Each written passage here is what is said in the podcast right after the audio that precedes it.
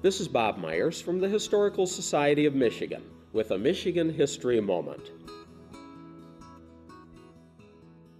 When the Civil War broke out in 1861, two little girls from Michigan followed their father to war.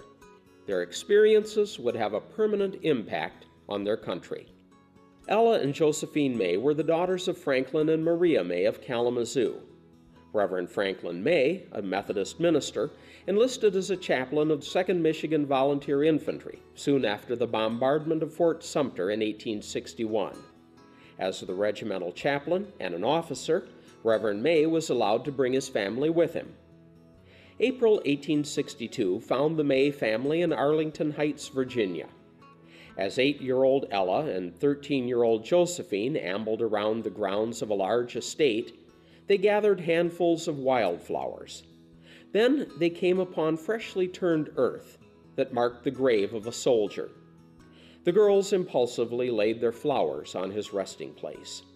As they walked home, the girls picked more flowers and laid them on other graves.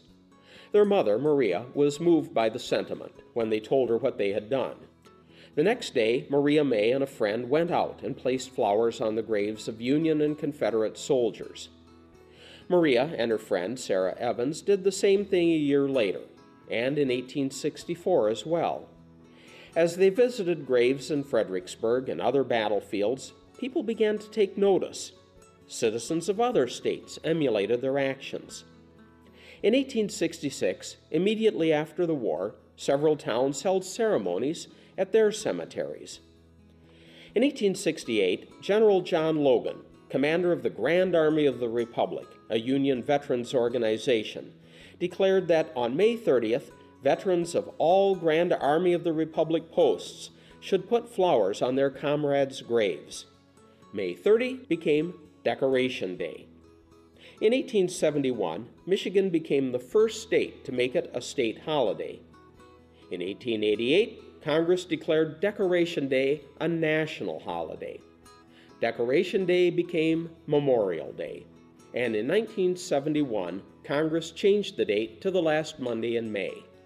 And what about the little girls who started it all by laying flowers on the graves in 1862?